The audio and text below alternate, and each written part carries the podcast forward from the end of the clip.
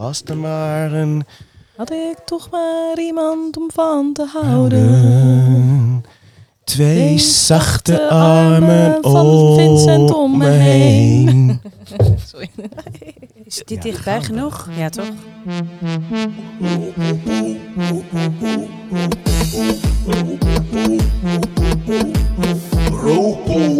De Rotterdamse politieke podcast. Met Ferry en Tara. De politieke podcast met Tara en Ferry, bla bla bla bla, ja ja ja.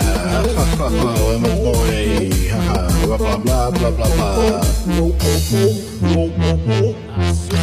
Welkom bij de tiende aflevering van Ropopo, de Rotterdamse politieke podcast met Tara. En Ferry, we zijn vandaag te gast op een spiksplinternieuwe tijdelijke locatie, namelijk de podcaststudio Casa Podcast in De Kroon op Thuishonk Delfshaven. Op het, het magische snijpunt van Schiemond, Historisch Delfshaven, Koolhaven Eiland en het Lloydkwartier. En we hebben twee sprankelende gasten. Ja, want nu we toch wat verder van de cool single zitten, doen we meteen een poging om Ropo wat minder in-crowd te maken met twee gasten die op dit moment nog vooral rond de raadzaal zoomen. Heel dicht erop, maar niet erin. Of nog niet erin, maar daarover dadelijk meer. Ehm, ik zal maar even beginnen met wie naast mij zit. Dat is Lot Mertens. Zij is 47 jaar oud, heeft roots in Zuid-Limburg, groeide op in Den Haag, Geboren in Groningen. Geboren in Groningen, ze verhuisde naar Rotterdam om cultuurwetenschappen te studeren. Haar gemiddelde cijfer was een 7. Bij de gemeente Rotterdam werkte Lot als wijkmanager en in 2018 werd ze manager van het programma Betrokken Stad. De term die ze zelf voor deze functie gebruikt is stadsfluisteraar. Ze inspireert haar collega-ambtenaren met verhalen uit de wijken en past onalledaagse werkwijze toe. Lot heeft trouwens ook een eigen podcast over iets waar gaan we dadelijk meer, veel meer over vertellen. Ja, en er is iets met stadsluisteren, toch? Ja, Of is het- stadsfluisteren, stadsluisteren, daar gaan we het dadelijk ook over hebben. Tara. Dat komt helemaal Ja, maar goed. dat is een voor het bruggetje zo meteen met de vraag naar, aan Erik. Nou, Was oh, luister. Oh, op die manier. Ja. ja. ik dacht we gaan even een, een bruggetje doen naar Erik. En Erik, die gaan we alvast verklappen. Nee, we gaan niet verklappen. Lot, hou jij van karaoke? Tuurlijk. Wat is Nou. je nummer? Wat is je favoriete karaoke nummer? Eh, Islands in the Stream. Oh, dat is inderdaad Daar wel hadden we een heel mooie zeg. maken. Nou, te laat. Nou. Ehm, Tara, jij hebt iets eh, uitgezocht over Erik, onze andere gast. Ja, ik zit hier naast Erik Verwij, 32 jaar oud. Klopt dat? Ja, hè? klopt, 32 jaar oud. Komt uit Utrecht. Nou, het was trouwens niet makkelijk om achter te komen hoe oud jij bent. Maar het is dat ik in mijn zeer uitgebreide eh, visitekaartje, wat ik ooit van iemand heb gekregen, waar heel veel details over jou in staan, onder andere je geboortejaar staat. Maar anders was, had ik er nooit, was ik er nooit achter gekomen. Goed, 32 jaar oud, komt uit Utrecht, studeerde aan de Erasmus Universiteit. En valt met zijn zevende plek op de kandidatenlijst van de Rotterdamse VVD op dit moment net buiten de gemeenteraad. Hij is actief en uitgesproken op Twitter, waar hij met bijna 10.000 volgers de nodige discussies aangaat. Eriks onbetwiste hobby is karaoke. Hij deelt het podium liever niet en zingt dan ook graag het toepasselijke Ik voel me zo verdomd alleen. Helemaal waar. Hoe weet jij dit allemaal, joh? Ja, ik, kon, ik heb na lang zoeken uiteindelijk een interview gevonden in NRC Handelsblad van twee jaar geleden, waarin je uitgebreid over die hobby vertelt. Ja, goed. Jeetje, wie had dat fantastische interview geschreven, Tara? Vlijmscherpe journalisten. Ik ben naam ben ik even kwijt, maar vlijmscherp is ze. Ja, dat had ik geschreven. Eh, Erik, ben jij meer een luisteraar of een prater? Ik ben een prater, absoluut. Ja, geen twijfel over mogelijk. Nou, dat is goed om voor vandaag te weten. Hou even nog in gedachten. Jullie mogen trouwens eh, op elk moment, als jullie willen, inbreken en aanvullingen maken Ja. op wat Ferry en ik En als je wil weglopen, ook helemaal prima. De deur staat nog open. Maar Laat die deur maar niet open. al te lange epistels Nee, we willen dat we zinnen met een punt. En we beginnen met de volgende rubriek mond houden. En we beginnen met de volgende rubriek. De reacties op onze vorige aflevering. Tara, we hadden geprobeerd om Judith Bokhoven te bellen live tijdens de vorige uitzending. Is mis Wethouder Judith Bokhoven. van GroenLinks voor mobiliteit. En, En jeugd. eh, En, en taal. en taal. en eh, Judith eh, nam niet op, maar we hebben ingesproken op haar voicemail en zij heeft erop gereageerd. Ja, Judith zei op Twitter, wat staat er nou allemaal op mijn voicemail? Tara, Louis en Mina Morkoc, Ropopo. Ropopo met heel veel R'en, precies als je het moet uitspreken. Dus dat was leuk. Ja. Taalgevoel, hè? Ja, Ja. is belangrijk. En dat, dan, dan vind Ze je is wel... natuurlijk ook logopediste, toch? Logopedist. Daarom, zij kan ons ook nog van de nodige adviezen voorzien. Ja, misschien moeten we dat een keer aan haar vragen. We kunnen er gewoon weer bellen. Zullen we dat doen? Ja, hey, ik, eh, ze zegt er niet bij dat, eh, dat Joey er ook bij was van Leefbaar. Ja, misschien zit hij niet op Twitter. Dat zou kunnen. Ik was, ik was maandag in Hoek van Holland. En ik was bij zijn café, maar dat is, dat is dicht, want hij was nog net op vakantie. Of is het altijd dicht op maandag? Heel veel horeca's op maandag dicht, hè? Hij was sowieso dicht, want hij was tot begin juni dicht. Oh, Jammer. jammer. Hoe zag het eruit? Was het leuk? De, de gordijnen waren dicht. Er was echt, ik kan me er echt iets veel meer glamorous van voorgesteld, moet ik je eerlijk bekennen. En het is dus gewoon op die boulevard. Toch? Nee, het is op de Prins Hendrikstraat, de dorpstraat In van het eh, centrum. Oh ja. Hartje Hoek van Holland. In de stad. En dat Ja. was nog, Echt in toen zei hij, stad, stad. Ben je wel eens in de hoek van Holland geweest? Maar ik had dus echt, Joey, als je luistert, ik had me echt een voorstelling gemaakt van een soort dynasty café. En dat viel echt een beetje tegen. Wacht maar tot de gordijnen open gaan. Ik heb hem gisteren Misschien weer... was het binnen eh, heel gezellig. waarom? Dat weet je niet. Ik heb hem gisteren gewoon weer Jeffrey genoemd. Niet door elkaar praten, mensen, want eh daar verstaat de luisteraar er geen hol van. Nee, ik zag gisteren Robert Simons op het stadhuis, de Ja. eh, fractievoorzitter van Ja. Leefbaar Rotterdam, waar Joey in de fractie zit. Ja. Nog even voor de duidelijkheid. Maar toen zei ik, ja, nee, is leuk, want Jeffrey was bij ons in de uitzending. En toen zei iemand naast me, nee, Joey. Oh, waarom verhaspelen we die namen steeds? Het is allemaal jouw schuld omdat je het verkeerd in het draaiboek had gezet. Verdorie. Nou, we hadden nog een leuke reactie van René Segers Hogedoorn Van het CDA. van het CDA. Die Het zei, enige raadslid van het CDA. In de- ja, moederziel alleen. Hij had gisteren een glaasje water gehaald voor Ardi Oostdijk van eh, Forum voor Democratie. Zag ik. Vond ik heel sympathiek. Zo'n lieve jongen. René stuurde, jeetje, wat een podcast. Dus toen zei ik, eh, is dat goed of slecht? Zei hij, ja, goed wel. Maar nu denk ik in plaats van mag wel een beetje minder Karremans VVD. eh, volgende keer maar weer een keertje wat minder René. We hadden heel veel René in de vorige uitzending. Maar ik vind het helemaal niet erg. Wat hadden we nog meer op, voor, voor reacties? eh, Nienke. Nienke, Schaaf. wie kent haar niet? Nienke Schaaf. Ken jij Nienke Schaaf? Eh, ja, Precies. Weet je wat ze doet precies? Nee, bij de gemeente. Ja, ze doet iets bij de gemeente. Sorry. Erik, weet jij wat? Ken je Nienke Schaaf? Nee, klinkt als een aardige vrouw, maar ik heb geen idee. Nee. Ze is ook Nou, Nienke Schaaf heeft een website waar je volgens mij gewoon in een soort van eh 700 woorden kunt lezen wat ze doet. Oké. Dus verwijzen we iedereen graag naar door. Maar wat zei ze? Ferry gaat het denk ik even vertellen. Nou, ze zei een all-nighter met hashtag Ropopo. Eh, Tara heeft gevraagd wa- wat dan haar favoriete aflevering was. Want ehm Nienke heeft dus geluisterbinged. Ze heeft Ropopo gebinged, een Oh, nacht lang. En wat was dan haar favoriet? Want ja, alle feedback is welkom, ook voor u luisteraar. Gebruik de hashtag Ropopo. Of stuur een mail naar ropopodcast.gmail.com. Dus ja, alle feedback is welkom. En ehm, ja, eh, moeten we wel of niet zingen? Meer of minder voicemails? We willen alles weten. En, en wat reageerde ze? Ze zei, was nachtwerk Tara, Ropopo Bintjen. Tip, een faxapparaat voor de achterblijvers in de wijken. Hm. Veel betekenende stilte. Nou, dat is eigenlijk ook sindsdien, denk ik ook, ben ik al wekenlang, denk ik. Een faxbericht? Ik snapte er niks van. Ik snapte er echt niks van. Het was Nienke, denk ik- als je dit hoort, ongetwijfeld. Kun je ons meer vertellen over wat het faxapparaat dan eh, ja, behelst in die wijken? en wat wij ermee fax moeten. eigenlijk? Ja, heb je dat wel eens dat je tweets niet begrijpt, Erik? Ik heb wel eens dat gezien dat mensen jouw tweets niet begrijpen. Die verwijder ik dan vrij snel weer. Ja, als ze niet genoeg ehm, opleveren, dan is het vrij snel van nee, dit was hem niet. Doe je dat echt? Nee, soms. Nou, had laatst een grapje gemaakt. Wat was het grapje ook weer? Zoiets, het ging over Excelsior en natuurlijk eh, die ADO-fans die hadden, dan, eh, ex- hadden... Ja, dat ADO maar inderdaad in de keukenkampioen-divisie moest blijven zitten. Maar trouwens, daar hebben ze die, eh, of voor straf, omdat die supporters het veld bestormden. En dan zei ik zo van, oh ja, daar hebben ze trouwens die supporters niet voor nodig. Dat lukt ook wel zonder, want ze bleven al zitten. En dat snapten mensen niet. Nee, en toen dwong iemand me om die grap helemaal om te gaan leden en uit te leggen. En dan is altijd de vraag van, ja, doe je dat dan nog? Of kan je dat misschien beter gewoon ja, laten bij wat het is en je verlies nemen? Je had ook een mooie analogie over een kikker. Ja, nou, als je een grap hebt gemaakt die niet helemaal aankomt, dan kan je die wel uitleggen. Maar dat is een beetje hetzelfde als een, een kikker ontleden, wat je vroeger bij biologie wel eens moest doen. aan het einde van de rit begrijp je misschien wel hoe die kikker, eh, hoe die werkt. Maar ja, hij gaat er wel dood aan. Dus of je dat dan moet doen, is echt een, eh, een lastige vraag. En ook niet heel smakelijk, denk ik. Nee, oh, het is een lelijk proces. Ja, zowel een grap uitleggen als een kikker opereren. Ja, Moest jij die kikker dan bij biologie ook eerst doodmaken? Weet ik niet. Wisselde een beetje Nee. per docent. Sommige Ja, docenten echt? waren er wat beschaafder in dan anderen. Oh. Ja.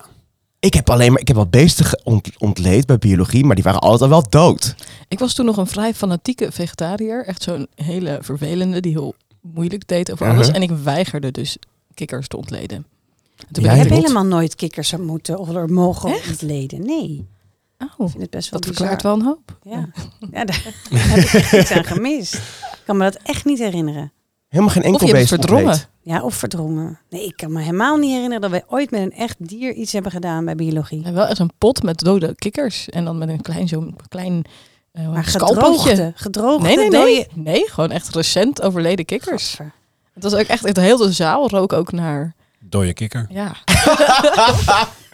ja dat dierenthema komt alweer goed. eh, Wat bizar. Inderdaad. Ehm, Nou, ik heb zeesterren ontleed bij eh, biologie ook. oké, dat vind ik echt zielig. Ja, en er heeft, er heeft een, een, een, een, schoolgenoot bij die, die, die jaarlijkse zeester ontleed sessie ook een weddenschap afgesloten waarbij hij zo'n zeester arm op sterk water heeft opgegeten. En toen moest, die, Oh. toen moest zijn maag leeg gepompt worden in het ziekenhuis. ja, Gadver. je maakte wat mee op de middelbare school. Welke middelbare school zat je eigenlijk? Nou, dezelfde als jij, Tara, weet je nog? ja, oh ja. Het Montessori Lyceum Rotterdam. Ik had even een plek Hey, uit, denk ik. jij hebt ook op Montessori Lyceum gezeten, maar dan Den dat Haag, even toch? toevallig. Ja, Vertel. Dat wist ik helemaal niet. Maar daar deden we dus geen kikkers ontleden. Dat was misschien vlak na dat zeester-incident. Ja, dat denk ik. Nee, helemaal niet. Ik ben hier de oudste. Ja, tuurlijk. Ja. Even serieus. Ik ben hier de oudste. Laten we dat even helder op wat voor school- middelbare school heb jij gezeten? Had dat nog een bepaalde pedagogische invalshoek, zoals Montessori, katholiek, eh, vrije school? Nee, Rooms-Katholieke basisschool. Dus iedereen inderdaad netjes catechese, viering, communie, dat soort dingen. Ja. Eh, ik heb daar niet aan meegedaan, samen met één andere jongens. Voelden ze een beetje buitengesloten altijd. En daarna gewoon een hele saaie, degelijke ja, publieke middelbare school. En waar was dat? Nieuwegein, klein dorpje vlak onder Utrecht. Aha. Waarvan akte? We gaan over naar de volgende rubriek. Nieltjes! nieuwsrubriek. Nieltjes! Wat is er allemaal Wat is gebeurd? er allemaal gebeurd? Nou, Ferry had zijn drukste week in 50 jaar. Zeker weten. Ook eh, al is hij dus helemaal nog geen... Hoe oud ben je eigenlijk, Ferry? 44. Oh, nou, zo heel veel de oudste ben je nou ook weer niet hoor, Lot. Nou, toch drie jaar. Hebben jullie, maar die hebben dus tegelijkertijd bij elkaar op de middelbare school gezeten? Nee. Studie. Studie. Lot en ik hebben tegelijkertijd gestudeerd. Maar je, Ik was een inderdaad... beetje Maar je traag. zat ook op het Montessori, zeg je net, toch? Ja, maar in Den Haag. En- Oh. Het Montessori heb Lyceum Den Haag. Dat was Ja. En ik was Montessori Lyceum Rotterdam. En, En- jij, om je geheugen op te frissen, was ook Montessori ja. Lyceum Rotterdam. Weet je wie ook op het HML heeft gezeten? HML, ja zeker. Mijn vader. Nou, leuk. Die is dan weer 20 jaar ouder. Dus dat, Toch wel, eh, ja. Nou, dat scheelt. Maar dit zijn geen nieuwtjes, Goed, dit zijn nieuwtje. Nee, dit zijn echt heel erg Ferry had zijn drukste week in 50 jaar. Maandag en dinsdag was ik dus eh, op eh Dorpen Tour in Rotterdam. Een documentaire die ik me heb gemaakt voor Open Rotterdam. En daarin eh, gaan we langs verschillende ooit door Rotterdam geannexeerde dorpen. En kijken of daar nog sprake is van een lokaal historisch besef. En zo belandde ik dus onder andere in Hoek van Holland. En verder om in het eh, thema geschiedenis te blijven, was ik deze week ook bij een brainstorm sessie over het nieuwe Stadsmuseum. Dat niet zo mag heten, want museum is dan een heel erg eh, ja, definiërende term. Er zijn wel heel veel randvoorwaarden om dat dan een museum te noemen. Dus het heette het NSF, serieus. Is dit een Het- soort cultuur-deterministische... Ik ben bang van wel.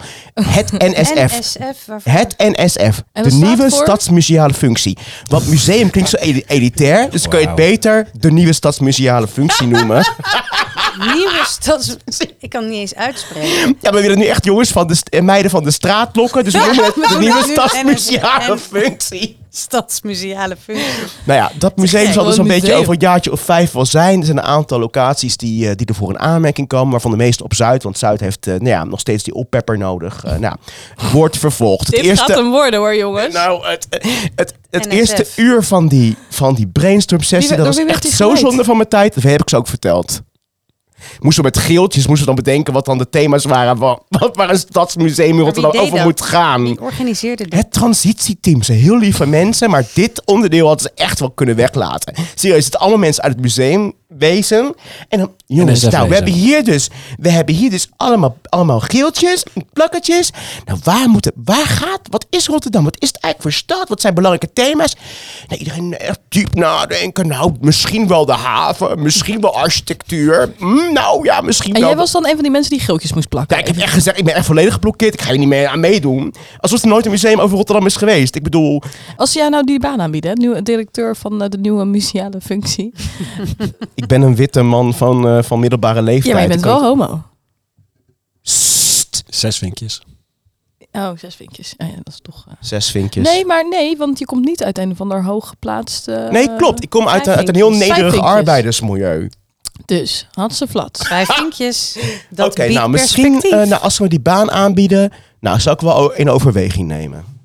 Ik vind, ik vind het wel een goed idee. Ik pitchen hem gewoon even bij uh, Said Kasmi. Want die mag tegenwoordig toch eigenhandig de hele culturele sector eh, gaan eh, inrichten. Ja. Aangezien hij de hele RRKC on- ontbonden heeft. maar misschien Ja. kan je hem even bellen. Oh ja, heb, ik heb het nummer van Said niet. Hebben heeft, hebben jullie het nummer van Said?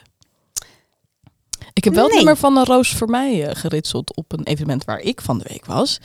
Ik was namelijk op een... ehm, ja, er was iets dat heette dan het Upstream Festival. Dat gaat over start-ups en allemaal heel leuk. En ik mocht een avond modereren waarin ehm, ondernemers gingen vertellen over hun grootste fuck-ups. Nou, het was namelijk een fuck-up night. Ja, sorry voor Ah, ja. het gescheld, jongens. Maar ik moet zeggen, het was echt superleuk wel hoor. Ik ben een beetje verliefd geworden op eh, een of andere directeur van ehm Go Scooters.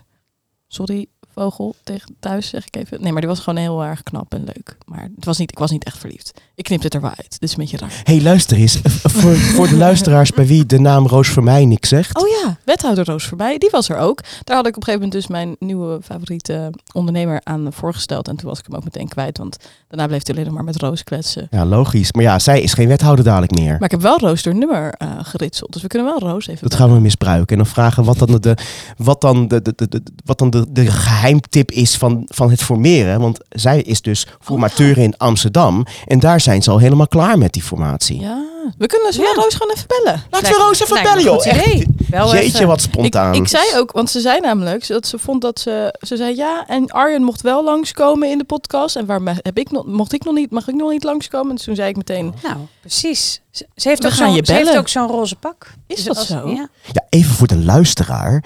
Een Lot is gekleed in een roze pak. Maar Ja, intussen niet zijn we... Ro- zijn- waarom bellen we Roos, ook weer? Wat Lot, gaan we nee, vragen? Lot is gekleed in een roze pak. We bellen Roos en we vragen wat de geheimtip van het formeren Oh ja, is. oké. Mogen we nou niks zeggen gedurende dat piepen? Jawel. Nee hoor, tuurlijk wel. Van allemaal Alleen, ik was even zeggen. vergeten wat we ook weer gingen vragen. Dus nee dat hoor, was, eh, dat formeren. Tip voor het vermeren. Ja. Ja. Formeertip. Het geheim van het formeren. Het snelle formeren. Het Snelle. vlotte formeren. Ja. Het betere formeren. Ik denk dat Roos gewoon een soort appje heeft gekregen van Judith. Pas Dan nou neem op. niet op. Dit is de voicemail van Roos voor mij. Eh, je kunt een bericht achterlaten na de piep. Hoi Roos, hoi. Hoi Roos. Hoi. Je zit in de uitzending. Je voicemail zit in de uitzending van, Ropopo. Ropopo. De Rotterdamse politieke podcast. Ja, hoi, eh, doei. Ik bedoel, hoi, doei, de dag, eh, Roos. Hoi, hallo. In een Roos. roze pak. Hey. Ja, dat was eh, Lot en dat was Erik Verwij. Lot Mertens, Erik Verwij. Roos, we waren zo benieuwd naar wat nou jouw insider tip is voor hoe je goed formeert. Want jou lukt het in Amsterdam wel, maar waarom lukt het in Rotterdam niet zo snel? Nou, we hopen van je te horen. Doei! Bel maar gewoon terug hoor, we zijn nog wel even bezig. Groetjes! We zijn alweer 20 minuten verder Zo, jongens. Tara, jij was in Tirana. wat ja. was daar Oh. allemaal te doen? Nou, eh, Nou. daar was een voetbalwedstrijd. En, Takkenheet eh, was het daar? Ja, het was echt teringheet. En heel stoffig, echt een stoffige stad tussen Ik de zag die bergen. vlog van haar. Oh ja, ja, het was heel heet. Ja, nee, ik heb gevlogd ook. Want ik dacht, hoe kan, ik- hoe kan ik hier nou nog een beetje... Nou, dat het niet alleen maar een aderlating is financieel, maar dat je er nog een beetje... Dat je, nou, dus ik dacht, dat is heel slim als je dus op vakantie bent als freelancer en je doet één klusje. Dan eh, kun je gewoon al je kosten opschrijven als eh, werkkosten. Dat scheelt enorm. Dat is een tip Ideaal. van mij. Gratis tip, podcast tip. Ehm, ik was in Tirana. Ik moet zeggen, wat een van de grappigste dingen vond ik dat ik. ehm, ik was niet op het. Er was een heel groot feest op een gegeven moment met zo'n 2000 Feyenoorders. En ehm, ik kreeg een filmpje daarvan van de mensen die er waren. En ik lag natuurlijk alweer braaf om negen uur te slapen, helemaal eh, strak van de wedstrijdspanning. En eh, toen hoorde ik de volgende dag, kreeg ik een beetje verslag van hoe dat feest was. En er waren allemaal van die DJ's, van de Feyenoord DJ's. En het was één grote Feyenoord eh, feest. Alleen op een gegeven moment om één uur kwam de, zeiden ze, ja, kwam de burgemeester het, het podium op. Om Onze te burgemeester, Dat het, de- dat het feest voorbij was. Dus ik zag al voor me dat Abu Talib dus daar een soort van 2000 hordes totaal bezopen Feyenoorders aan het toespreken was. Dus ik zei, was Abu Talib daar? En toen was het dus de burgemeester van Tirana. Maar ik vond dat een soort concept van Abu Talib die wel in Tirana was. Ja. Ik zie zo- het hem ook zo doen eigenlijk. Ja, Van jongens, nu allemaal naar bed. hij had ook gezegd van, eh, niet, je mag wel feest vieren, maar niet te veel en zo. Had hij volgens mij gezegd. Wat een verstandige Ja, nooit te burgemeester is beroerd om een goed moreel appel te doen op de mensen. Ja. En de burgemeester van Rome heeft zich dus ook niet vertoond. Nee, ook niet op het wilde Feyenoordfeest. Gemiste kans. Ja. nou, over de burgemeester gesproken in het kader van eh, nieuwtjes. Ehm, er was natuurlijk het eh, veel besproken interview met Arjen van Geels. Joh, In het Algemeen me Dagblad. de bek niet open. Hebben jullie het allemaal gelezen? Ja, doorgelezen. Natuurlijk. Ferry, wil jij het even voor ons samenvatten? Voor de luisteraar. Nou ja, eh, eh, eigenlijk even in het kort. Eh, D66-wethouder Arjan van Gils, die, die zwaait af. Die gaat met pensioen. En in zijn laatste interview ja, maakt hij gewoon gehakt van de hele Rotterdamse bestuurscultuur. Daar komt het op neer. Waarin hij onder andere de grote baas Abu Taleb toch behoorlijk afkraakt. Of nou ja, met subtiele bewoordingen zegt... "Mm, ja, het is niet de grootste teamplayer. En dan een paar andere burgemeesters aanhaalt die hij echt helemaal fantastisch vond. Zoals Opstelten, die zo'n gezellige sfeer wist te creëren. Hij kraakt ook al, al echt bijna alle wethouders af. Ja. Waaronder Bas Curvers. Echt, ja, wat een bouwwethouder van niets. Daar komt het ongeveer op neer. Ja, en dat die omgeving... Behalve Vincent Karremans. Hij Ja. Blijkbaar is het helemaal fan van Vincent. Hij is groot fan van Vincent. En eh, wat zegt hij? ehm, eh, wat zegt hij? Hij zegt echt heel veel. Hij zegt dat er te veel visies zijn. Hij zegt dat de, de, de ambtenaren aan het navelstaren zijn. Ehm, hij, hij, heeft, hij, heeft over, over, hij heeft over alles een mening. Dus je vraagt je af. Heeft hij die mening dan ooit wel dus tijdens collegevergaderingen ehm, geventileerd? Hè? Want hij zat daar. En bovendien, dat vond ik er wel goed van onze gewaardeerde collega's Antti Liuku en Peter Groenendijk. Eh, ze hebben gevraagd, aan hem terecht gevraagd van, maar joh, meneer Van Geels, Wat was ook weer je vorige functie? ja, hij was gewoon Gemeentesecretaris. de hoogste ambtenaar in Rotterdam lange tijd. En zegt, ja, we hebben bezuinigd, maar ik heb niet de blauwdruk voor deze huidige vermalendijde bestuurscultuur gecreëerd. Nee, ehm, ik heb eh, niet gezegd dat je zo moest bezuinigen dat je uit de wijken moest gaan. En wat er nu volgens hem is ge- ge- gebeurd, is dat door die bezuinigingen alle ambtenaren uit de wijken zijn vertrokken. In die paar torens, hè, de Rotterdam, het Timmerhuis, zijn getrokken. En dat daardoor die hele voeling in slecht Nederlands met die wijken verdwenen is. En dat is even in kort bestek eh, het interview. Maar dat is wel, het is echt oprechte onzin. Ik heb in die tijd ook gewoon stage gelopen bij het ontwikkelingsbedrijf. Rotterdam, zoals dat toen nog heette. En dat heet nu stadsontwikkeling. Maar het is gewoon echt wel in zijn tijd is precies het beleid gekomen om gewoon al die om, alles te centraliseren en naar Rotterdam. Die plannen zijn in die tijd gemaakt. Dus dat is gewoon. Nou, ik heb ook echt wel wat ambtenaren gesproken die toch wel met eh, vrij veel verbazing eh, dit artikel hebben gelezen. Lot, wat vond jij ervan? Ja, nee, het was natuurlijk een, eh, een heerlijk artikel om eens eventjes eh, lekker een pilsje bij open te trekken. Want het is natuurlijk wel gewoon smullen als iemand hè, gewoon even lekker alles uit de doeken doet. En veel eh, ambtenaren heb ik inderdaad ook gehoord van, nou ja, zo gaat hij toch, dat is een beetje bijzonder hè, dat hij deze toon dan nu aanslaat. Maar ja, ik vind blijkbaar, weet je, het, de boodschap is wel dat wat, wat we nu doen, doen we niet goed. En die deel ik wel. Dus er moeten wel dingen anders. Kijk, dat hij ervoor kiest om allemaal mensen ook persoonlijk aan te pakken, ja, lijkt mij niet heel handig in de krant. Maar oké, ik bedoel, dat is dan blijkbaar zijn stilo. Maar ik vind het verhaal wel, weet je, er klopt gewoon echt iets niet over dat, eh, die aanzuigende werking van die Rotterdam. Je komt daar letterlijk ook niet uit, hè. Ik heb er ook wel eens gewerkt. Je komt niet beneden. Je kunt Ja, niet eens... het gebouwde tien minuten- Rotterdam, hè? Ja, het gebouwde Rotterdam. Je kunt gewoon niet naar buiten. Je kunt niet even naar buiten lopen. Want Omdat die liften zo'n Ja, zijn. Zeg je komt er gewoon niet meer in. Dus, Ja. dus dat, dat bedacht hebbend voor mensen die aan deze stad werken is echt wel heel een beroerd. soort grapje van Rem Koolhaas geweest. ja, denk ik. echt. Ik denk het ook. Ja, maar Ja. het, echt, nee, even, eh, het detail dus- over dat gebouw, de architect van het gebouw, is ook echt dat je het gebouw niet uit kan. Dat je gedwongen wordt te interacteren. Alleen als je dus ambtenaar bent en je eigenlijk niet je eigenlijk gedwongen zou moeten worden te interacteren met de burgers, dan is het een gebouw waar je niet uit kan komen best wel Ja, slecht. is echt best wel slecht. En dat is dus, dus dat is wel, dat ding staat wel symbool voor inderdaad die organisatie. En ik weet niet, ja, dat is inderdaad wel eigenlijk vanaf afschaffen deelgemeente is het eigenlijk al in die zin bergafwaarts gegaan. Maar laten we nou niet doen alsof die deelgemeente zo'n onwijs goed functionerend... eh, Erik, hoe kijk jij naar de deelgemeente? Ik heb heel veel verschillende verhalen gehoord van mensen die zich daar helemaal niet gehoord voelden. En daar echt wel een beetje pissig over waren. Ik denk vooral dat het verstandig is op een gegeven moment één route te kiezen. En niet van gebiedscommissie naar wijkraad terug naar een wijkcommissie en noem het een andere keer iets anders.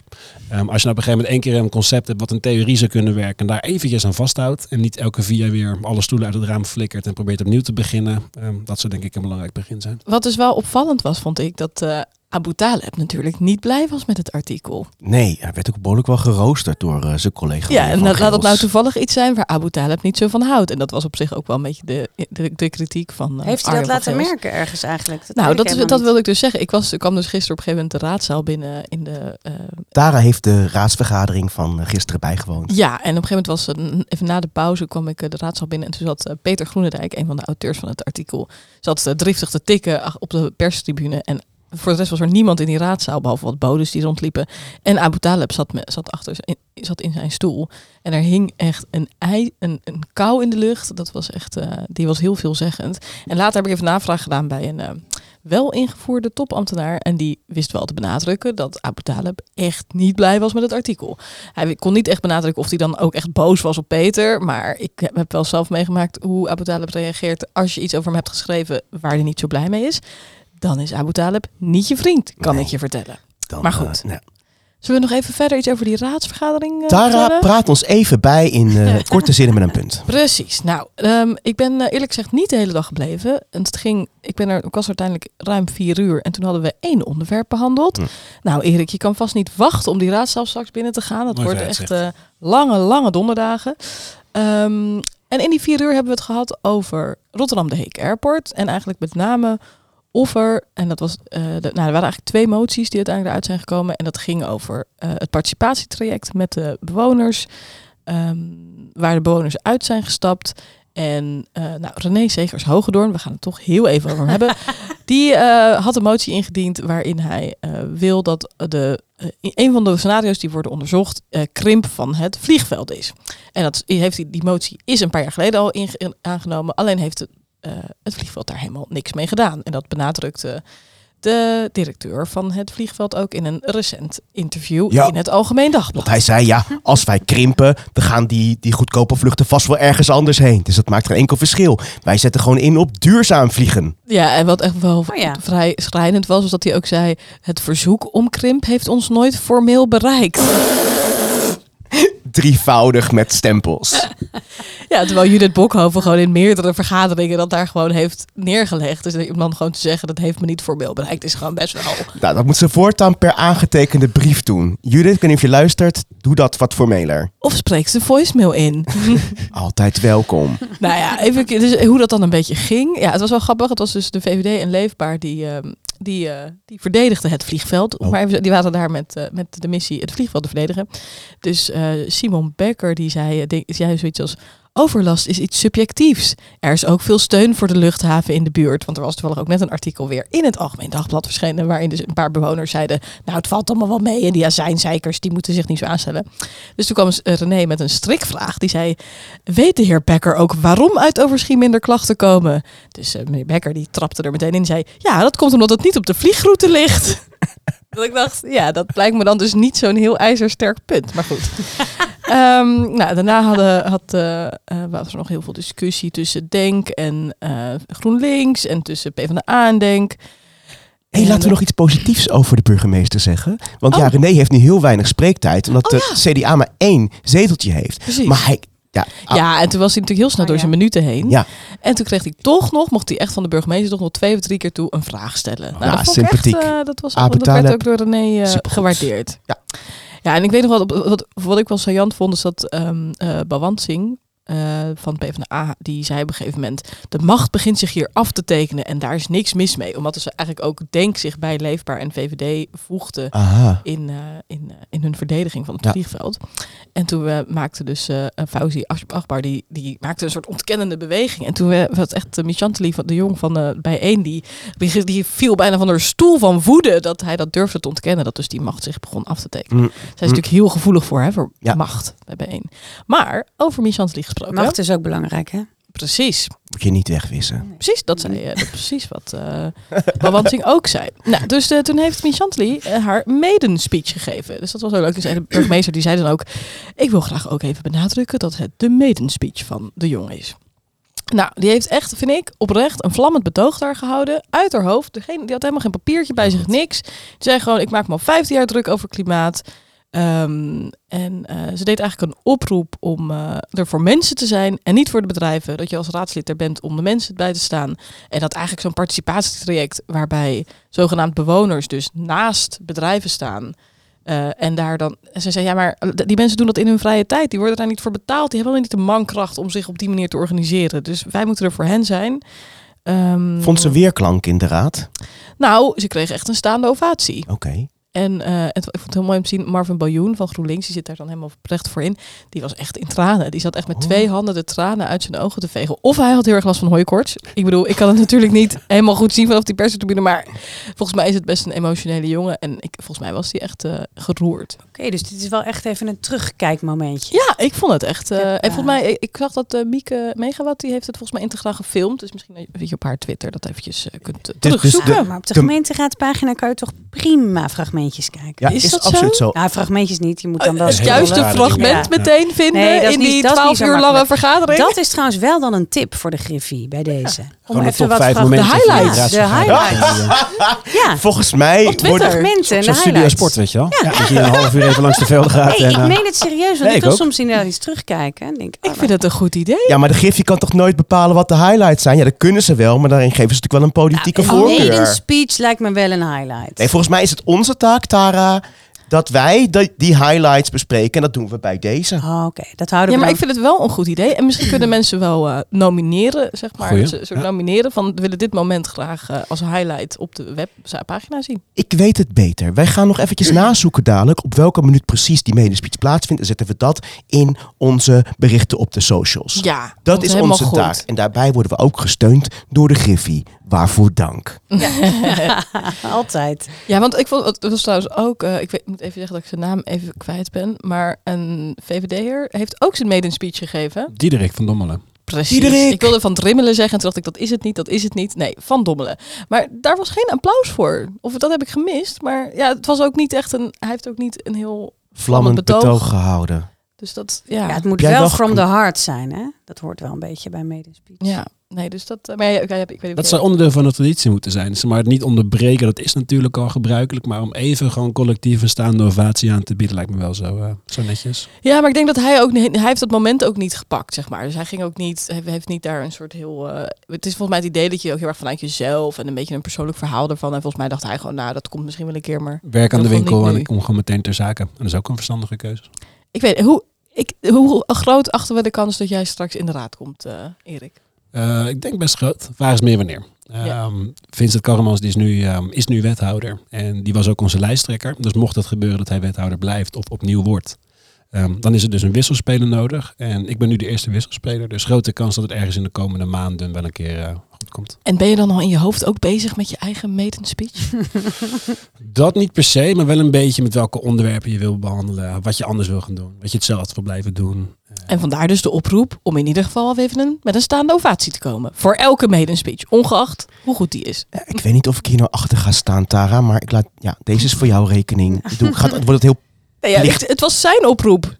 Ik, ik benadruk dat hij dat ja, maar laat het dan lekker voor Erikse rekening. Ik, Ja. Oké, bij Maar- deze. maar- dat- dit knippen we Ik maakte eruit. dus- Sorry hoor. Ik maakte dus een vals grapje dat hij dus Oh. zelf de oproep doet dat mensen moeten applaudisseren. Zie je wat er Oh, gebeurt als sorry, je het was-? Ja, dat oh, gewoon helemaal niet Het was een vals Jongens, het grapje. lijkt even die kikker te worden. Pas op. Nou, even terug naar de inhoud. Ehm, wat op zich wel interessant was, was de, de rol van D66 gisteren.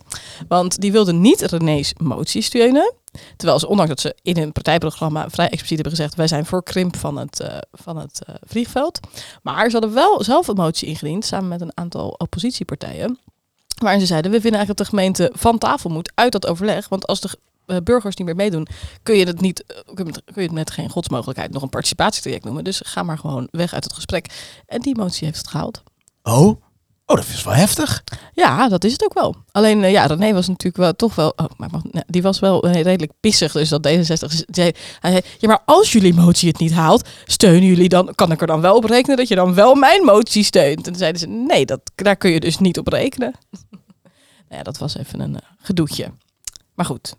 Maar, eh, en, want hij vond dus ook, hij begon ook over dat de macht zich aan het aftekenen waren en dat de gelederen zich aan het sluiten waren. En toen was Ingrid van Wifferen van D66, die was, is een lastig uitspreken altijd, hè? D66. Die, eh, die zei, die was zei, nou dat vind ik nou echt heel onterecht, want het is toch me toch vrij duidelijk als wij met de oppositiepartijen hier een motie indienen, dat we toch ons absoluut nog niet in een soort eh, formatie, eh, ehm, formatie. Eh, nou ja, voor meer. eh, Voor meer collectief. situatie. Ja, eh, formatie Nou, zitten. hè, ja, omdat het zo lang duurt ook, hè? we zijn al Daarom, 40 eh, Over het langdurig gesproken. Ja, Zullen we even verder? ja, laten we Roze even- kameraden. Ik krijg toch nog een mok? Lot, jij krijgt Even zeker weten een mok. En Ja. ook veeltjes. Oh, sorry. Ja, we zijn, je denkt het is over 40 minuten, we zijn bijna klaar. Nou, ik denk- ik pak die ik mok en ik er ren, gewoon ik uit. ren naar de deur. Ik wil gewoon die mok. En je krijgt je mok. Je bedoelt-. Je, kijk je ook naar dit doosje intussen? Ja, daar zat ik net naar te kijken. Ik dacht, ik zit daar die mok in. Nou, ik zou je wat verklappen. Ja, het is hem echt. Maar Erik krijgt ook een mok, hè? Ik wist dit niet eens. Nou ja, ik wel. Ik was er al helemaal voorbereid. Maar ik vind het heel fijn dat jij ook een mok krijgt. Dank je Ja, ik, ik- Lot, zou ik nu kunnen Oh, stellen dat het eigenlijk niet echt. eerlijk is dat ze maar één mok krijgt. Maar Waarom? Ze krijgt extra Had ik veel. laten we geen slapende honden wakker maken. Nee. Waarom, hoezo, waarom zou ik er meer moeten krijgen? Omdat je er eentje krijgt omdat je te gast bent. En omdat je er één krijgt omdat je de Oh, honderdste maar ik volger dacht- bent. Jawel, maar ik ging echt voor die honderdste volger. Mok, ja precies. Nee, dit dit, is, da- daar dit is is de honderdste volger, mok. De Precies. officiële Ja. honderdste volgermok. Luisteraar, wilt u ook zo'n fantastische mok winnen? Zorg dan dat u de 200ste volger bent op Instagram. Hashtag Ropopo. Hartstikke goed.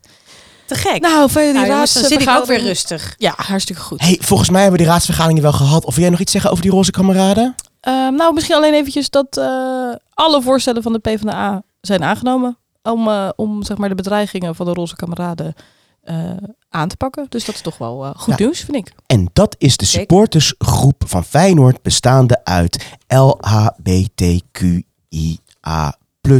gemeenschap, leden en verwanten. Ik heb hier nog aan tafel staan dat we aan Lot en Erik vragen hoe hun week was. Ehm, het druk. Ik ben verhuisd deze week. Zo dan. Ik ben vanaf het ene VVD-cliché in het volgende gerold van, eh, van Kralingen naar Hillegersberg toe. Ehm, Ik zag dat het op een kwartiertje fietsen is van Salon Tropica. Ja, klopt, klopt. Ja, dus dat is eventjes eh, opwarmen op weg erheen. Misschien op de fiets dan een beetje je stemwanden opwarmen. Ehm, maar ja, nee, dat is echt eh, top. Heel blij mee. Mooi zo. En Lot, hoe was jouw top, week? top, top. Nou, mijn week was te gek. ehm, want hij was best wel roze ook. Ik ben natuurlijk in mijn roze pak. Niet voor niks, want ik ben dus van de firma Stadsluisteren. En ik heb eh, met Stadsluisteren een nieuw project. En dat is namelijk mijn reisbureau. Mijn reisbureau naar het centrum van de macht. Hè, vandaar Oh. dat ik even refereerde aan die macht. Ehm, en dat reisbureau, dat heet ook Travels to the Powers That Be. En daar had ik afgelopen dinsdag had ik de try-out van dit reisje. En dat reisje bied ik aan alle Rotterdammers. En misschien speciaal ook aan de mensen in de wijkraden, want die zijn er net. En veel mensen in de wijkraden hebben natuurlijk helemaal geen politieke ervaring. En ja, jij hebt dan gisteren vier uur bij die gemeenteraad gezeten. Maar dat doen natuurlijk ook niet zo heel veel mensen. En we hebben in verordeningen en zo wel allemaal leuk ingetekend dat er van alles kan. En je kan komen praten en je kan naar de raad en dingen doen. Maar voor mensen is dat best wel een grote afstand, had ik ervaren. En een tijdje geleden keek ik op mijn telefoon ergens bij een, eh, in een soort buurthuis in Hillesluis naar de raadsvergadering.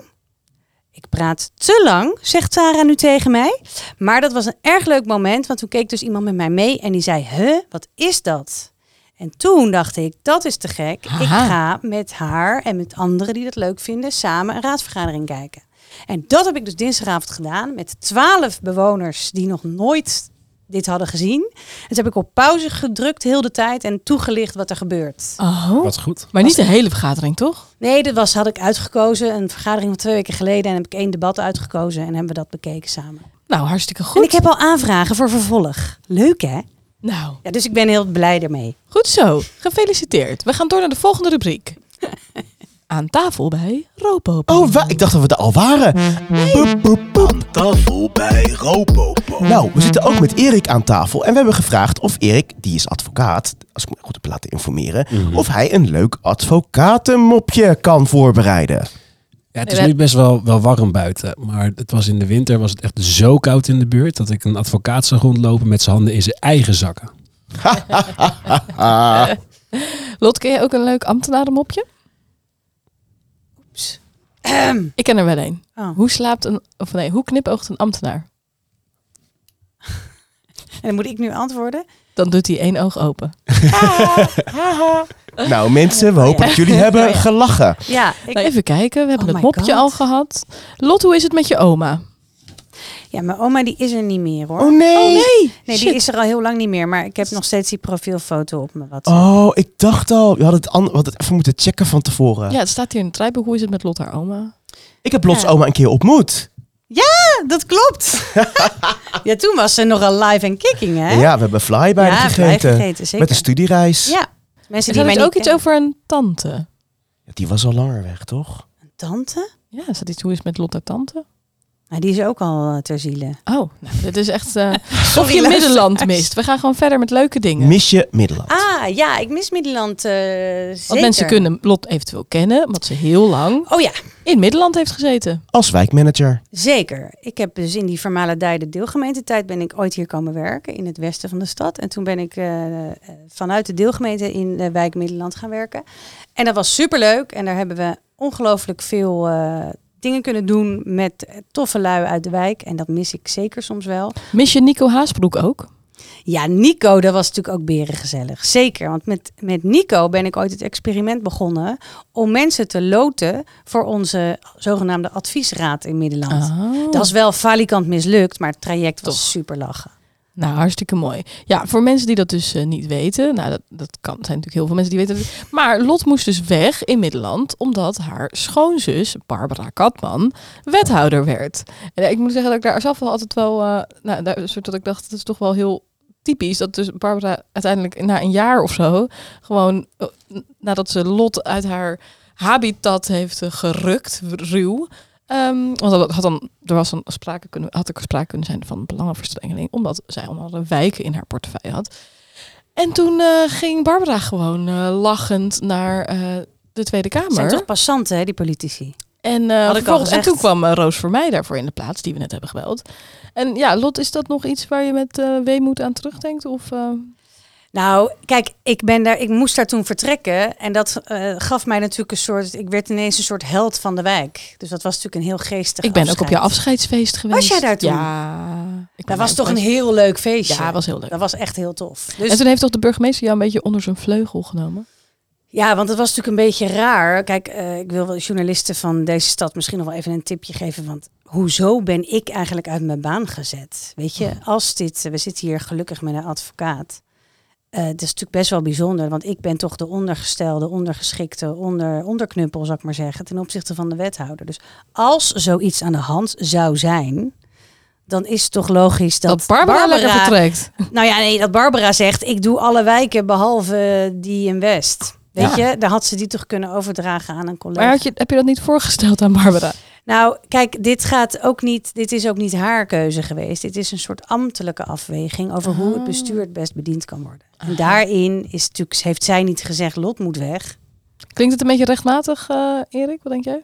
Ik geloof dat het in ieder geval heel verstandig is om met twijfel aan de, de veilige kant te zitten. Maar wel heel verdrietig voor jou. Dat jij natuurlijk wel gewoon enthousiast was over je werk en dan op zo'n manier. eh, dat is wel verdrietig. Eh, ja, nou ja, maar wat ik zei, het had ook weer een heel leuke kant. Omdat ik zo abrupt werd weggehaald, had ik dus een waanzinnig tof feest. Wat echt te gek was. ja, dat was, dat was anders natuurlijk niet geweest, Nee. weet je wel. Dus en ik denk ook wel, eh, ergens ha- had ik ook daar wel een soort punt moeten zetten. En ik denk dat ik wel eh, verder ben gegaan als had ik nooit in zo'n roze pak gezeten. Weet Zo je, was ik Middelland nooit uitgekomen. Dus het is ook wel goed. Ik ben daar Hey op zich niet Erik, ik zie jou de hele tijd eh, afkijken van het draaiboek van Tara. Dus je hebt vast al bedacht wat je de leukste vraag vindt om te beantwoorden. En ik vermoed dat dat de vraag is, ben je eigenlijk wel rechts? Vertel. Ik ging eigenlijk voor huisdieren, Ferry. Oh. maar Ik kan Nou, vertel maar even kort iets over je huisdier en daarna wel of je ook rechts bent. ik heb geen huisdieren. Oké, nou, ben je echt wel rechts? Ik, eh, ik, ik denk niet dat ik heel ver rechts ben. Nee, ik denk dat ik rechts en linkse opvatting heb. Ja, want mij valt op Twitter op dat je altijd best wel, je bent best wel activistisch eigenlijk. Ja, dat, dat hoorde ik in de vorige aflevering inderdaad. En ja, dat klopt denk ik ook wel. Wel iemand die zich heel snel boos maakt over, over onrecht of ongelijkheid. En daar wat aan wil doen. Of daar kwaad om wordt als er niks mee gebeurt. Ehm, ik hoorde je ook zeggen, van, ja, is dat dan wel echt heel VVD-erig? Ik denk zelf van wel. Eh, ik denk juist dat het iets heel VVD-erig is om, eh, om je in te zetten voor, weet ik veel, gelijke kansen, gelijkwaardigheid en eh, vrijheid. Ehm, ja, als ik bijvoorbeeld heel activ- activistisch ben over straatintimidatie, ehm, dat is juist denk ik per definitie echt een VVD-onderwerp. Omdat het gaat over veiligheid buiten, eh, openbare orde. Ehm, Ja. Dus ja, ik denk wel dat het heel goed bij elkaar past. Dan moet ik zeggen, je, ja, je maakt je ook wel boos over, mag ik het even samenvatten als dom rechts? Zeker, ja, klopt. Wat is dom rechts? Ik denk dat domrechts het best te omschrijven is als mensen die ehm, problemen weg willen zetten bij ehm, mensen die van buiten komen. Dus eh, mensen die het land binnen zijn gekomen, eh, wat voor reden ook. En domrechts heel graag de schuld van de problemen die wij hebben, eh, geven aan die groep. Dus die zullen niet alleen zeggen van goh, nou, misschien moeten we het eens hebben over wat de gevolgen zijn van migratie voor de woningnood. Want dat is een hele zinnige vraag. Dat is denk ik rechts. Ehm, maar domrechts is meer als je zegt van hé, hey, hoor eens even, we hebben een woningtekort en dat is de schuld van migratie. Dus dat je op die manier probeert om mensen tegen elkaar op te zetten en eh, mensen tegen elkaar uit te spelen. Wat zou je zeggen dat je meest rechtse opvatting is? Ik denk bijstandsfraude en hoe je dat aan moet pakken. Ehm, je had een post geleden die dame die eh, vrij regelmatig een tas met boodschappen kreeg en ehm, die daarvoor gestraft is. Ehm, vond ik volkomen terecht. En ik ik denk dat ik heel goed kan verdedigen waarom dat zo terecht was. Ehm, maar ik heb van anderen begrepen dat dat iets is wat eh, extreem rechts is. En wat je eigenlijk niet kan zeggen op deze manier. En wat heel bijzonder is om te vinden. Eh, dus ik denk dat dat mijn re- rechtste opvatting is. Dat bijstandsfraude heel streng moet worden aangepakt. Ja, misschien zullen we ingaan op de details of zullen we het gewoon... eh, Ik denk dat ik nog even aan, aan, aan, aan Lot moet vragen Ja. of ze nou stadsfluisteraar is of stadsluisteraar. Nou, dat is een hele goede vraag. Kijk, ik eh, noem mijzelf stadsfluisteraar. Als in dat ik eh, overal in de stad toch wel een beetje weet wat er ongeveer aan de hand is. En dat het systeem binnenbreng. Mhm. En eh, ongeveer een jaar geleden heb ik denk ik het als een soort werkwijze, de werkwijze stadsluisteren geïntroduceerd. Samen met Marianne van der Anker, maar die was toen nog geen ombudsman. Ehm, en samen zijn wij in zo'n roze pak gaan lopen met stadsluisteren op onze rug. En waarom? Omdat we, eh, het heeft natuurlijk absoluut met elkaar te maken, want we moeten beter luisteren naar de Rotterdammers. Maar daarnaast moeten we ook zorgen dat we het serieus nemen. En daarom hebben we ook dit activistische pak aan, zodat soms als we op het stadhuis rondwandelen in een roze pak, dat dan de powers that be denken, huh, wat is daar aan de hand? En daarom eh, probeer ik er ook een activistische draai aan te geven. En mensen te verleiden om hun punt ook creatief en anders te maken. Omdat het eh, anders niet aankomt. We moeten dingen een beetje anders gaan doen. Over de powers that be eh, gesproken.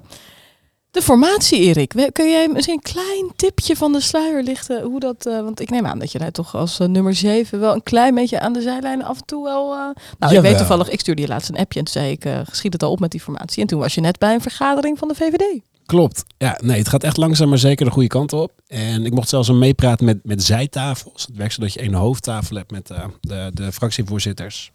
Die proberen alvast de hoofdpunten uit te timmeren. En de details laten ze dan op zijtafels uitwerken door eh, willekeurige raadsleden of wisselspelerraadsleden. En Dus aan welke zijtafel zat je dan? Bij eh, diversiteit en inclusie. Dus ik mocht Oh. samen met iemand van en D66 en Denk en Leefbaar mochten we een hele middag ja, kletsen over wat het nou eh, wat het betekent. Hoe moet je daarmee omgaan? Hoe denkt iedereen erover? En staan die neuzen een beetje dezelfde kant op? Verrassend wel. Ja, iedereen was echt goed op elkaar eh, voorbereid. Het echt goed gelezen wat de ander vond en waarom. En tijdens dat- En Leefbaar vindt inclusie tegenwoordig ook heel belangrijk dus. Ja, we verschillen natuurlijk wel over de opvatting over hoe we daar dan moeten komen. Ehm, je hebt discussies over hele specifieke dingen, zoals moet je nou wel of geen quota hebben, over hoeveel mensen van een bepaalde achtergrond ergens werken. Ja, daar kan je het dan over hebben. Daar ga je dan nog over gedachten over wisselen. Waarom ben je daar dan voor of tegen? En, Is er iemand voor quota tegenwoordig? Dat is dan ook nieuws voor mij, moet ik zeggen. Het hangt een beetje vanaf in welke vorm. Eh, je hebt natuurlijk quota van binnen één jaar moet je een hele organisatie 30% een globale kleur hebben. Of je zegt van de nieuwe mensen die binnenkomen of van de promoties. En er zijn echt wel partijen die daar in een bepaalde vorm wel positief tegenover staan. Wie Zijn dan? promoties? Eh, promoties als je dus inderdaad van een volgende functie naar een, een hogere functie toe gaat. Oh, en er zijn wel eh, bedrijven en ook overheidsinstellingen Oh, die zeggen van nou weet je, we moeten nu inderdaad per se 50% van de mensen die naar een hogere functie gaan. Oh ja. Eh, oh ja die ik, moeten ik een vrouw promoveer krijgen. nooit. Dat is daarom... En, en, en wel nieuwsgierig, is de VVD dan bijvoorbeeld voor zo'n laatste voorbeeld wat je gaf, wat dus minder ver, voor, ver, ver eh, door, doorvoerde quota is, is dat iets waar jullie voor Nee, zijn? nee, nee. Ik denk zodra je gaat zoeken eh, en mensen gaat beoordelen op basis van, van een huidskleur, van een seksuele voorkeur, van hun geslacht, wat dan ook. eh, dan ben je dus heel bewust bezig met wat ik altijd noem compensatiediscriminatie. Dus dan ben je eigenlijk mensen aan het afwijzen omdat ze roomblank, hetero, niet in een rolstoel en, ehm en hetero Room zijn. Blank kan echt niet meer hoor, Erik. Roomwit, neem me niet kwalijk. Roomwit. Nee, wij zijn geen voorstander van quota. Welke van ook. Maar, is, is- maar ik ben heel benieuwd of er aan die onderhandelingstafel dan iemand... Nou oké, D66 is dus dan wel voor quota, begrijp ik. We hebben met elkaar afgesproken om niet naar buiten te gaan met de Met details de van wat we details, vonden. Maar oké. eh, nee, We kunnen daar wel eh, zelf een invulling van er maken. was discussie over. Oké, interessant. Hey, en eh, je denkt dat het er binnenkort eh, rood, rode... Witte rook? Jezus, witte rook is? Ja. Rood-witte rook, dat betekent dat Feyenoord inderdaad Ja. weer een keer wat gewonnen heeft. Dat zou wel gaaf zijn. Ja. Maar ehm, Witte rook? nee, het gaat heel snel de goede kant op. Ja, het wordt steeds concreter allemaal. Oké. Spannend. We gaan naar eh, de volgende rubriek. We hebben een inspreker. De Ropopo inspreker van de week. Het was wel leuk. Ik had hem alvast aan Ferry laten horen. En Ferry zei, is het weer je vader? Het is niet mijn vader. het is wel een goede vriend van mijn vader, dat wel. Het is eh, Jan Rodenburg uit de Gerard Scholtenstraat. Nou, die is, dat is mijn buurman van mijn ouderlijk huis. Want die eh, daar in de Gerard Scholtenstraat, nou, daar is van alles aan de hand. We gaan even luisteren. Is de Zwart-Janstraat één richting gemaakt. Voor een pilotperiode van vier maanden. Voor die straat is dat wel goed. Maar de file is gewoon verplaatst. De pilot heeft dus manco. Deze zijn, er is een file op de bergweg. Dagelijks urenlang omdat het stoplicht op groen snelheid is gehalveerd. Iedereen, ook mensen uit Ommoord en Hillegersberg, hebben hier last van.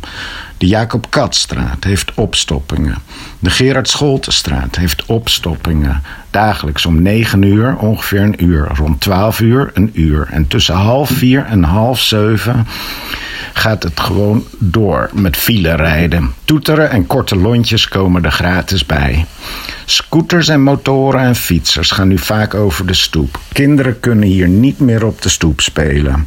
En de autoflaneerders kunnen nu makkelijker rondjes rijden. De bewoners hier in de woonstraten zijn al die autofiles spuugzat. Ja, de Zwart-Janstraat één richting maken, dat is makkelijk. De echte uitdaging is natuurlijk de verkeerscirculatie. En die is mislukt. De gemeente heeft hier duidelijk niet goed over nagedacht. Het begon met een flyer voor bewoners en winkeliers, waarin met pijltjes aangegeven alle auto's de trechter van de Gerard Scholtenstraat worden ingeduwd. Terwijl, hé, hey, slimme verkeerscirculatie, dat gaat over spreiding. Heeft de afdeling mobiliteit zitten slapen? Volgens mij wel, en daarom hier wat oplossingen.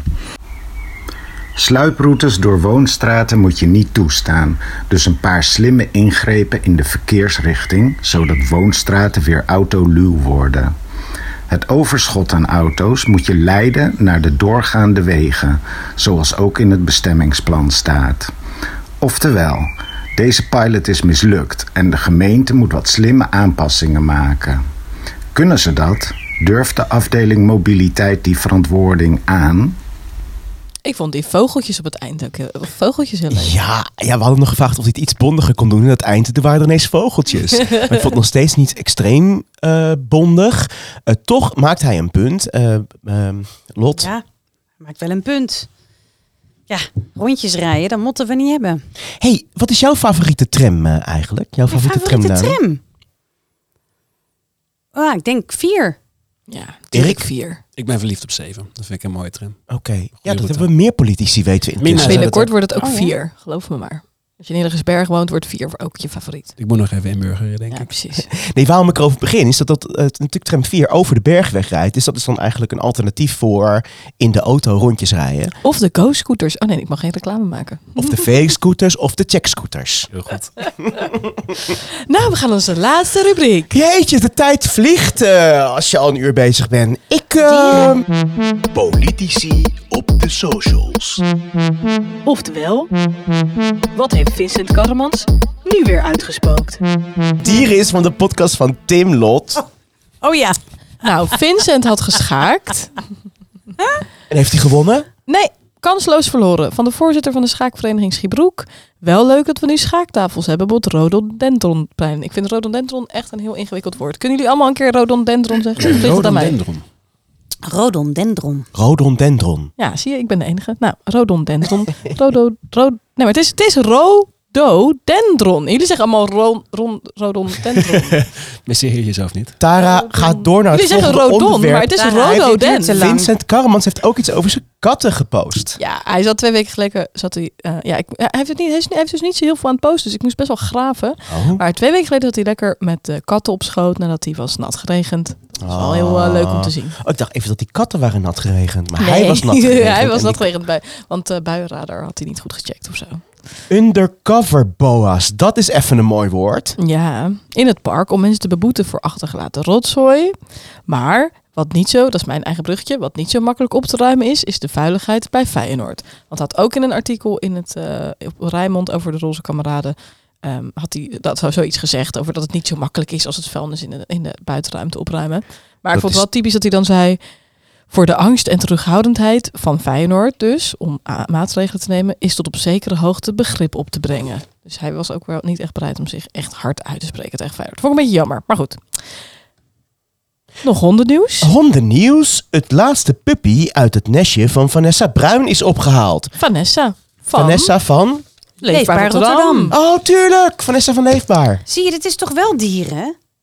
Ja, ja precies. ook al. Het is, Dieren als subcategorie van de Ja. rubriek socials. Oké, oké. we kunnen het wel gewoon de dierenrubriek noemen. Vooruit. Even kijken. Ja, Eh, want Mina- Mina Morkoc ging met haar dier naar bed. Wat staat hier? Nee. Nee, ze ging fuseren met haar bed. Dat, stuurde ze, dat was gisteravond, zei ze op Wat Twitter. een grappige uitdrukking. Ja, ze zei ik ga fuseren met mijn bed. En toen, dat was dus om één uur s'nachts. Ja. En toen eh, zei ze een half uur later, volgens mij gaat deze tweet niet viral. Maar terwijl het heel grappig is. Maar het is omdat het zo laat is op een doordeweekse dag. Nou, bij deze, we geven je tweet gewoon even nog een push. Dus als je hem alsnog heel leuk vindt, mensen, gewoon zoek hem op. Fuseren met je bed. Ja, het is natuurlijk een grapje over dat fuseren. Ja, ja tussen de Partij van de Arbeid en GroenLinks. Nou, Niet wedergrap er uitleggen. schijnt dan... Nee, er, er schijnen ook leden van GroenLinks en leden van de Partij van de Arbeid zich dan weer te willen afsplitsen. Dus hebben we daar in plaats van twee partijen hebben we er drie. Nou, ik denk Lach. dat Robert-Jan van der Werken, nieuw burgerraadslid voor ChristenUnie, gisteren geïnstalleerd. Ik denk dat hij een, eh, eh, een voorbeeld heeft genomen aan Lot. Want hij zegt dat wie wil kennismaken of wil langskomen op het stadhuis, hem een berichtje kan sturen. En wil je ons een berichtje sturen? Nou. Stuur dan een mailtje naar ropopodcast.timo.com en gebruik de hashtag ropopo op de socials. We hebben nog een lied. We, doen hebben nog een lied. lied. Op de wijs van een lied van Danny de Munk. Ja, want had ik al gezegd dat dat eh, Erik's favoriete nummer was om te zingen? Ja. In de top 10 zeker weten. Ja. Schiet toch eens op met dat formeren. D66 leefbaar denken VVD. We moeten wachten op een nieuw college. En we zijn er wel een beetje klaar mee. Ah, tof. Heel vet. Ja, loopzuiver ook. Echt heel cool. Tot volgende En week. Tot de volgende keer. Volgende week, volgende week. Binnen een week zijn we er weer. Ja, precies. We zijn, er- ik zeg elke Ja. keer zeg ik volgende week en nee, nu is het waar. Tot Dankjewel luisteraar. Dankjewel Erik en Lot. Het was gezellig. Jullie Oké, bedankt. dankjewel. Dag. Wil jullie ook nog zingen? Wil jij nog iets zingen? Het idee is dat Erik natuurlijk moest zingen. Ik Hier is heb de lekker tekst. een, een kikker in mijn keel. Ik, ik schiet een beetje... eh, oh, zo, die ontleden? idee voor jou, idee voor mij hadden we nog, toch? ik bewaar die voor de Salon Tropica. Oké. Ja, Nou, luisteraars, als je Erik in actie wil zien, hij is wekelijks te zien in Salon Tropica. Meestal op de vrijdag of de zaterdag. ja, allebei. Allebei. Allebei, Nou, hè? Gewoon altijd. Oké, tot Wat dan. vent, joh. Allebei. Pap, pap, pap. Dan zijn we er, toch? Meer podcasts beluisteren van Open Rotterdam? Je vindt ons via je favoriete podcast-app.